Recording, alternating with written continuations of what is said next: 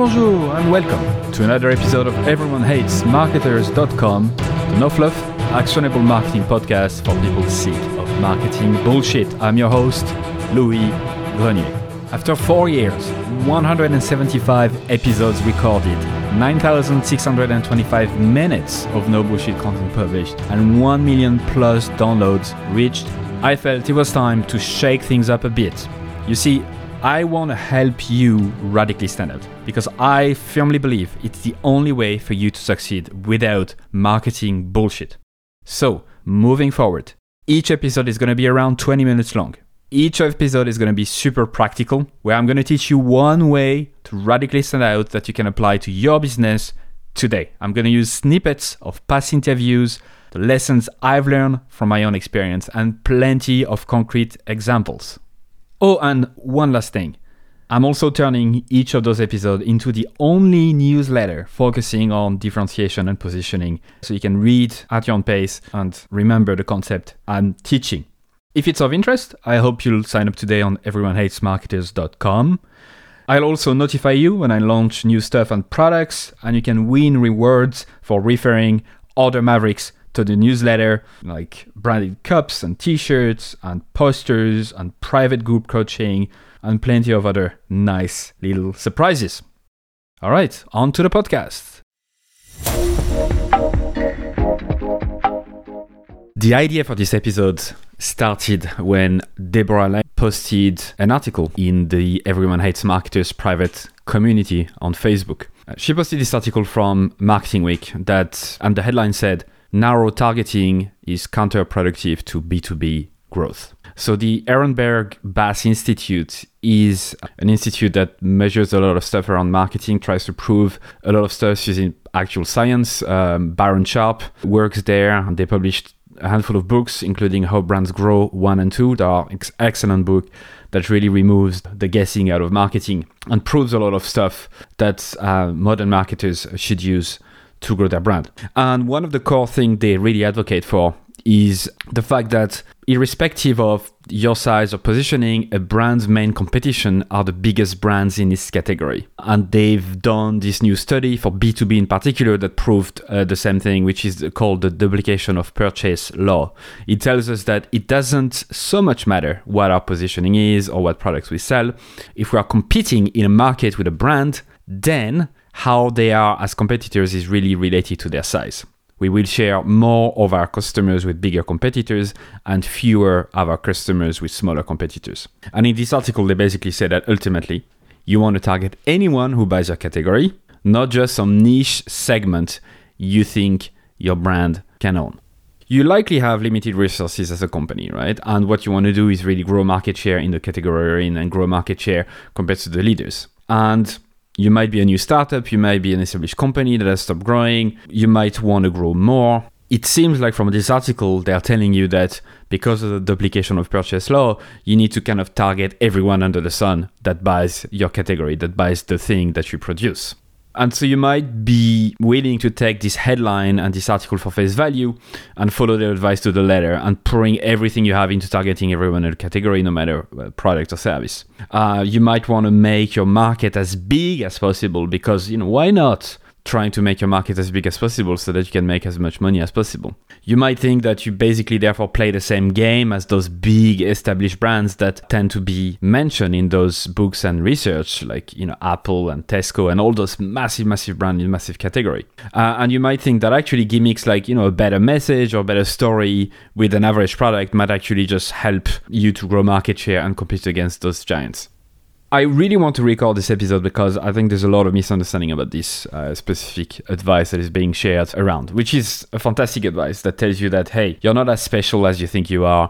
The truth about this is that you cannot compete against big brands unless you have millions to pour into marketing for years and years and years so that you can gain a share of voice and then market share, especially in saturated markets, especially if you have an average product that is nothing crazy new or crazy different from the rest. And that's because big brands also benefit from the double jeopardy law that says that the higher the market share you have, the more loyal your customer will tend to be, and the more light buyers, that is, buyers who don't tend, from, uh, tend to buy from the category often, uh, will buy from you. And therefore, the smaller you are, the opposite is true. It's also true that the more market brand size you have, uh, the more your advertising campaigns will be successful because your market share size is the number one factor that makes advertising campaigns successful, followed by creatives. And actually, the target audience is the least important factor of them all. Those big brands have a huge advantage that you likely don't have. And yet, you're being told to try to target everyone in the category to gain market share. So, what's going on here, and what should you actually do? The right solution is rooted in this kind of allegory by Seth Godin in, in his book This is Marketing. He says, There is a dangerous prank that relies on thief detector dye. This dye, sold as the powder, is quite bright and a tiny bit goes a long way. Once the powder touches the moisture of your skin, it blooms into a bright purple and won't easily wash off. Drop a teaspoon of it into a swimming pool, and all the water in the pool will become permanently bright purple. But if, if you drop it in the ocean, no one will notice. When you seek to share your best work, your best story, your shot at change, it helps if it's likely to spread. It helps if it's permanent. But even if it's extraordinary, it's not going to make a difference if you, if you drop it in the ocean. That doesn't mean you give up hope. It means you walk away from the ocean and look for a large swimming pool. That's enough to make a difference. Begin there with obsessive focus. Once it works, find another swimming pool. Even better, let your best customers spread the idea. The right solution is at the root of radical differentiation. It's all about finding an undeserved segment of the market that you can own and defend in a category that puts your product and the value that it provides to this segment under the right context and the right light by offering a solution that gives them a compelling reason to switch from whatever those customers are doing right now could be using a direct competitor could be uh, using competitive alternatives could be doing nothing specifically for early adopters and insiders. That will grow by word of mouth and then doing it all over again and all over again. Geoffrey Moore in the book Crossing the Chasm calls that the beachhead strategy. It's a kind of a warlike vocabulary, but really at the root of it, yes, if you have a big brand already, you want to try to color the massive category purple. If you have plenty of resources, maybe you can buy so much dye that you can actually color the ocean purple. But it's unlikely that if you're listening to this episode, this is the case for you. And so, what you need to really seek to do is find a much smaller part of the ocean and in fact a large uh, swimming pool that is big enough for you to dye and then you can expand. You color this small swimming pool purple, then you grow into a bigger swimming pool uh, with the resources that you've gained, etc., etc. And the key reason why the advice that I mentioned at the start that says you need to target everyone in the category is a bit misleading is because first, you might not be a brand yet. You might actually never become a brand at all if you're a small business. And brand consultant Mark Ritson goes further and doesn't consider brands unless they have those characteristics. The brand game doesn't really get going for about four or five years. So, in terms of working with brand, I've worked with relatively young brands when they were seven, eight, ten years old. Yeah. So I, I, work with Sephora, for example, the big cosmetics chain, and we have a little, uh, a wonderful program called Incubator, where we take the two hottest, fastest growing little brands and growing fast, and we work on them and we help them and we we incubate them. But even those brands, they still need four or five years already before we can really get into brand strategy. The first three or four years are about finding your way, getting some loyalty, understanding the path. There's not a lot of brand strategy work can be done in years one to five. All you would say to anyone with a new brand is don't create more than one brand. Don't be a fuckwit. Yeah. That's literally okay that would be my consulting advice in an envelope to everyone with less than you know 5 million euros in revenue and less than five years. Don't create two brands or, or you're an idiot. When you read book like how brands grow you might think that your small business or your startup or your consulting gig follows can follow that advice but you're not a brand yet. And in fact, Martin Neumeier, who's the brand expert who wrote the bestseller Zag, talks about it from the perspective of scissors, rocks, and papers he calls Scissors the startup, the small businesses that have a sharp focus. Their goal is to cut a small area of business away from the papers, the massive companies. And the papers are the biggest companies. They have a lot of brands, less focus, and they survive using network effects and, and they smother the rocks. The rocks being the medium sized companies with a bit more brands and less focus. And those rocks crush scissors that don't have momentum. And he argues that the only way for you to compete as a Caesar, as a startup, a small business, is to cut away a tiny, tiny portion of the paper business. The second reason why I found the advice about targeting a revenue category a bit misleading is because you might think that the category you're in is absolutely gigantic it's not about what is the biggest box I could put our product into so that people understand it. It's about what is the smallest box I can put it into, what is the so- smallest swimming pool I can find to put them into perspective. And if you just, for the B2B perspective, you just look at the site G2 and go to the categories, you can see the sheer number of categories, subcategories, sub subcategories, and even sub sub subcategories. For example, marketing tool, then account based marketing software then under it account-based data software, and then under it buyer intent data tool. So, how to actually gain market share, how to actually grow when you don't have millions and millions of revenue, when uh, you are competing uh, potentially against massive leaders that have been here for years. What do you do? Step one is to start giving a shit about the people you want to impact. It's to stop thinking about you as a business and more thinking about you as a way to help others to make progress in their life. So, that can't be a selfish endeavor where you're obsessed about the product you're selling and obsessed about making billions and billions as soon as you can. You need to help a small number of people make progress in their life and then go from there. And this is why niching down as an advice is not just a thing to tick a box with. It's not just an advice to follow and then forget about it. Niching down is a generous act aimed to find an underserved segment of the market that you can own and defend, that you can really obsess over for a long period of time, so that you become the de facto leader in that small swimming pool for that underserved segment and then grow from there. This is why that's step two. Think in terms of underserved segments. Underserved means that they are not served properly by either the competitive alternatives they are using or direct competitors in the category or the things they are currently doing, like because of the habits or whatever, that is causing them pain. And so you have many lenses you could look into. First, your segment might be undeserved because of their lack of skills. They don't have the skills to get value out of uh, the category just yet. And so, an example of that would be uh, a company called My Wall Street. They stock advice and investing app when you don't have the, the stock market skills to actually uh, make all of those decisions. So, they do the decision for you.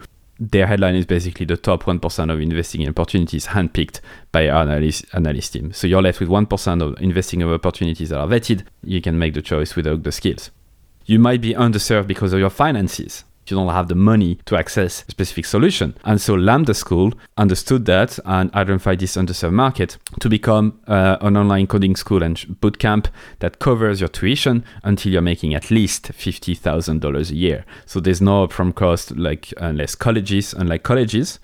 And instead of paying a hefty tuition like of $40,000 a year, they don't make you pay. You follow it. And then once you get uh, mo- money, you can pay them back they might be underserved because of their switching costs. They might be using something they're tied with. Financially, it could be uh, it could be in trouble. Emotionally as well, they might have like emotional ties with whatever solution they're using. And so, for example, Hotjar helped at the start folks to switch from very expensive individual tools to a free all-in-one tool. And so instead of paying thousands per month for specific tools that didn't connect with one another, they help with switching costs by offering something for free that would really replace all of them they might be undeserved because of their current habits. An example uh, a few years ago was AOL when internet was only starting in America and, and, and everywhere else. They did this uh, this campaign where they dropped millions of discs in mailboxes around the country uh, and around the world. And each disc contained a few hours of free time online for users to spend emailing, chatting, reading the news. And that was a massively successful campaign, right? From 1992 until 2002, the number of AOL subscribers grew by 125 times from 200,000 in America to 25 million.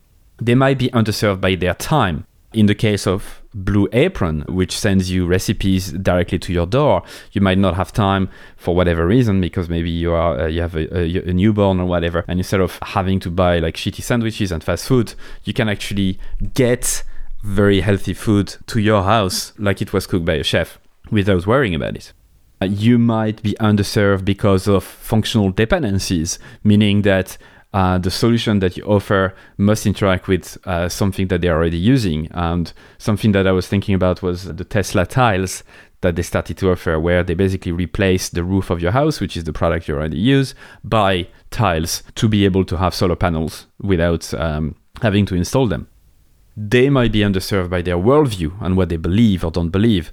For example, meat lovers who want to save the environment, uh, they really uh, who strongly believe that, now starting to have some alternative from meat from companies like Decision Meat, where that offers meat-like products that are actually not meat.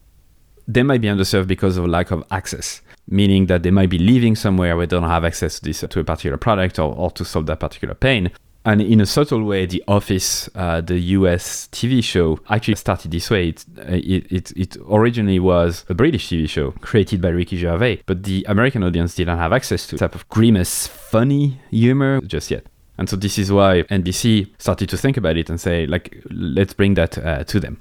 They might be underserved because of the existing category they're using that just doesn't give them enough of something that just doesn't help them in one way, shape, or form they might be underserved because they feel incompetent right now with what they're currently doing. And IKEA, with the self built furnitures that took over the world, is a good example of that. The competitive alternatives would have been the normal furniture store where you need to be an expert to be able to build those. But with IKEA and their very simple manual, they were able to reach this underserved market of, of folks who didn't want to feel incompetent building furnitures. They might feel underserved because uh, they can't determine the behavior of something. They can't really understand how something works, and that's all about control. In my program, Stand the Fuck Out, uh, where I teach people how to radically stand out, I go really to the extreme of helping them to understand how a radically different product can be created, a radically different brand can be created, so they can gain back control they might be underserved because they are not getting enough attention or rewards. And that's all about recognition, where Tesla, the electric vehicles this time, really uh, helped to flip over this category because electric vehicles used to be very expensive and ugly. And people who wanted to, to buy them, perhaps, who believe in them, perhaps didn't buy them because they felt they, they would have been getting the wrong type of attention, maybe, or not the right uh, attention. But because of Tesla and, the, and their beautiful design, now people rushed to buy them because they knew they would not only get something in line with their belief, but also gain the attention and rewards uh, that go with it.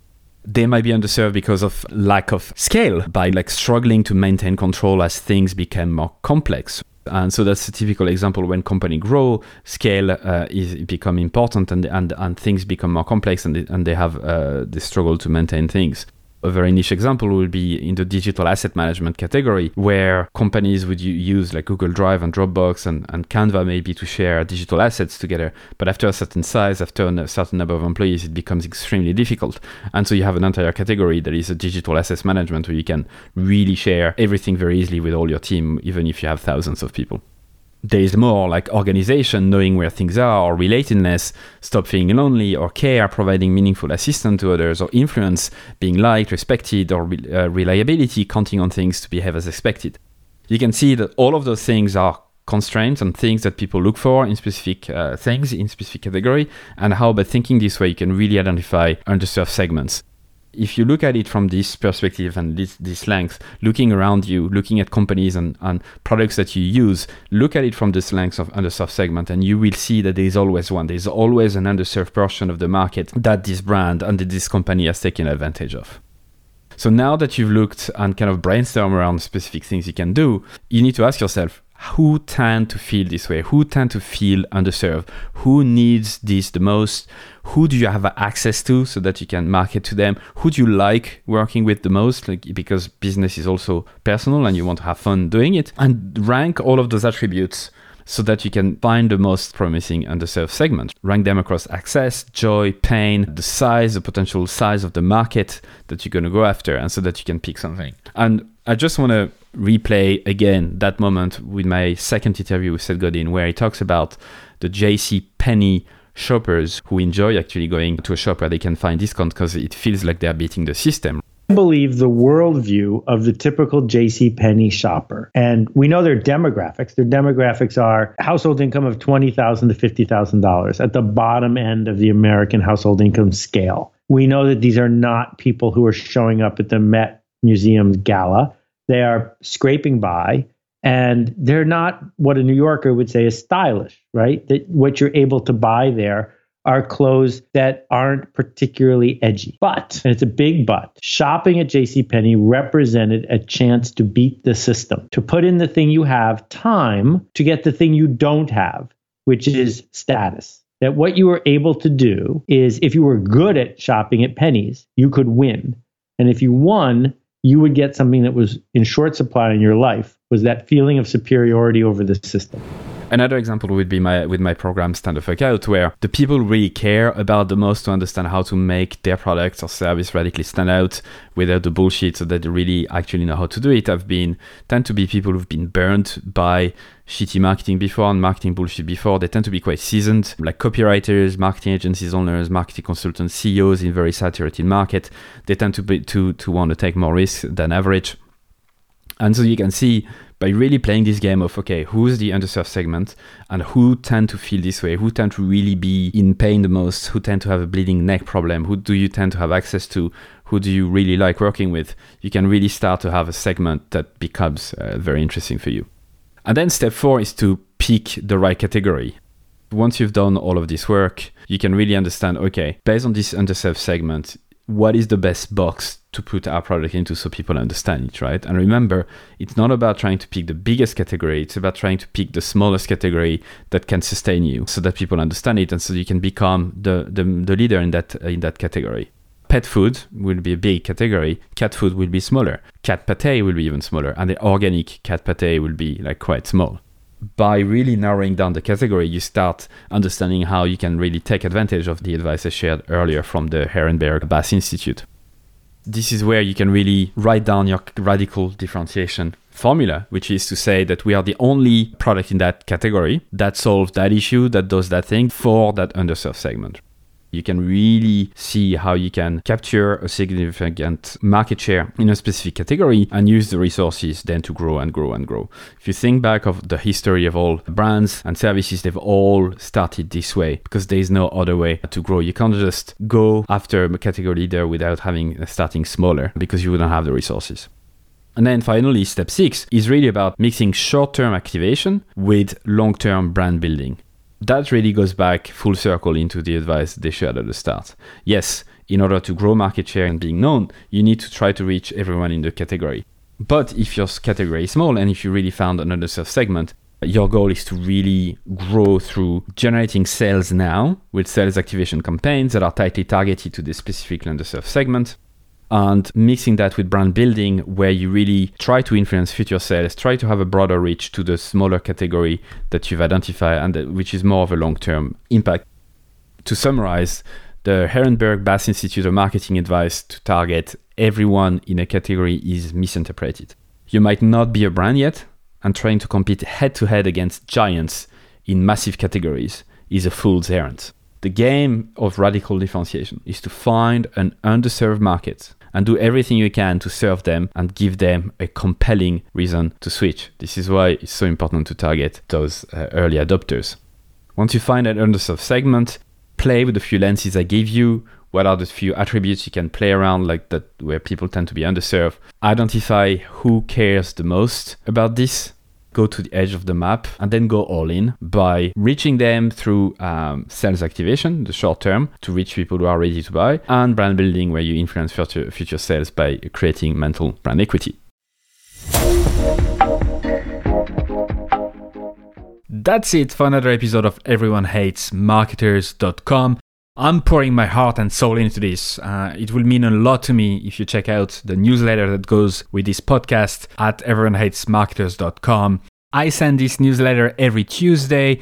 It's packed with very practical, step by step, actionable ways for you to radically stand out. And when you sign up, you also get access to a free 8 lesson course on the same topic. All right, see you on the other side. And that's it for another episode of EveryoneHatesMarketers.com. Thank you so much for listening. I'm super, super grateful. I'd love for you to consider subscribing to my daily newsletter, Monday to Friday, called Stand the Fuck Out Daily. I send very short, hopefully interesting, surprising, shocking, entertaining content to help you stand the fuck out. It's at everyonehatesmarketers.com. You can subscribe for free and obviously unsubscribe whenever you want. I'm just going to read a couple of emails that I got recently as a reply Juma said your content attacks the mind primarily, which is such a good thing because most of us are skilled at what we do, but we don't have the courage to do it our way. Mark, who just subscribed a couple uh, days before, said, This is my first issue of your newsletter. Love it. Glad I subscribed. Brianna said, I just realized this morning that my email habit is now to one, skim through the list, two, select all unread industry email except yours, three, delete and don't think twice, four, quickly skim yours. Amy said, also loving the new content that's coming from you. It feels really lovely. Candle said, I like your writing a lot. It really resonates. There's so much bullshit out there. It's good to touch the authentic. And Chloe said, Where is the I fucking love this email button? Brilliant. I hope you subscribe. You'll be joining more than 14,000 subscribers at this stage, which is crazy. It's the size of a small stadium. Anyway, thank you so much. See you on the other side.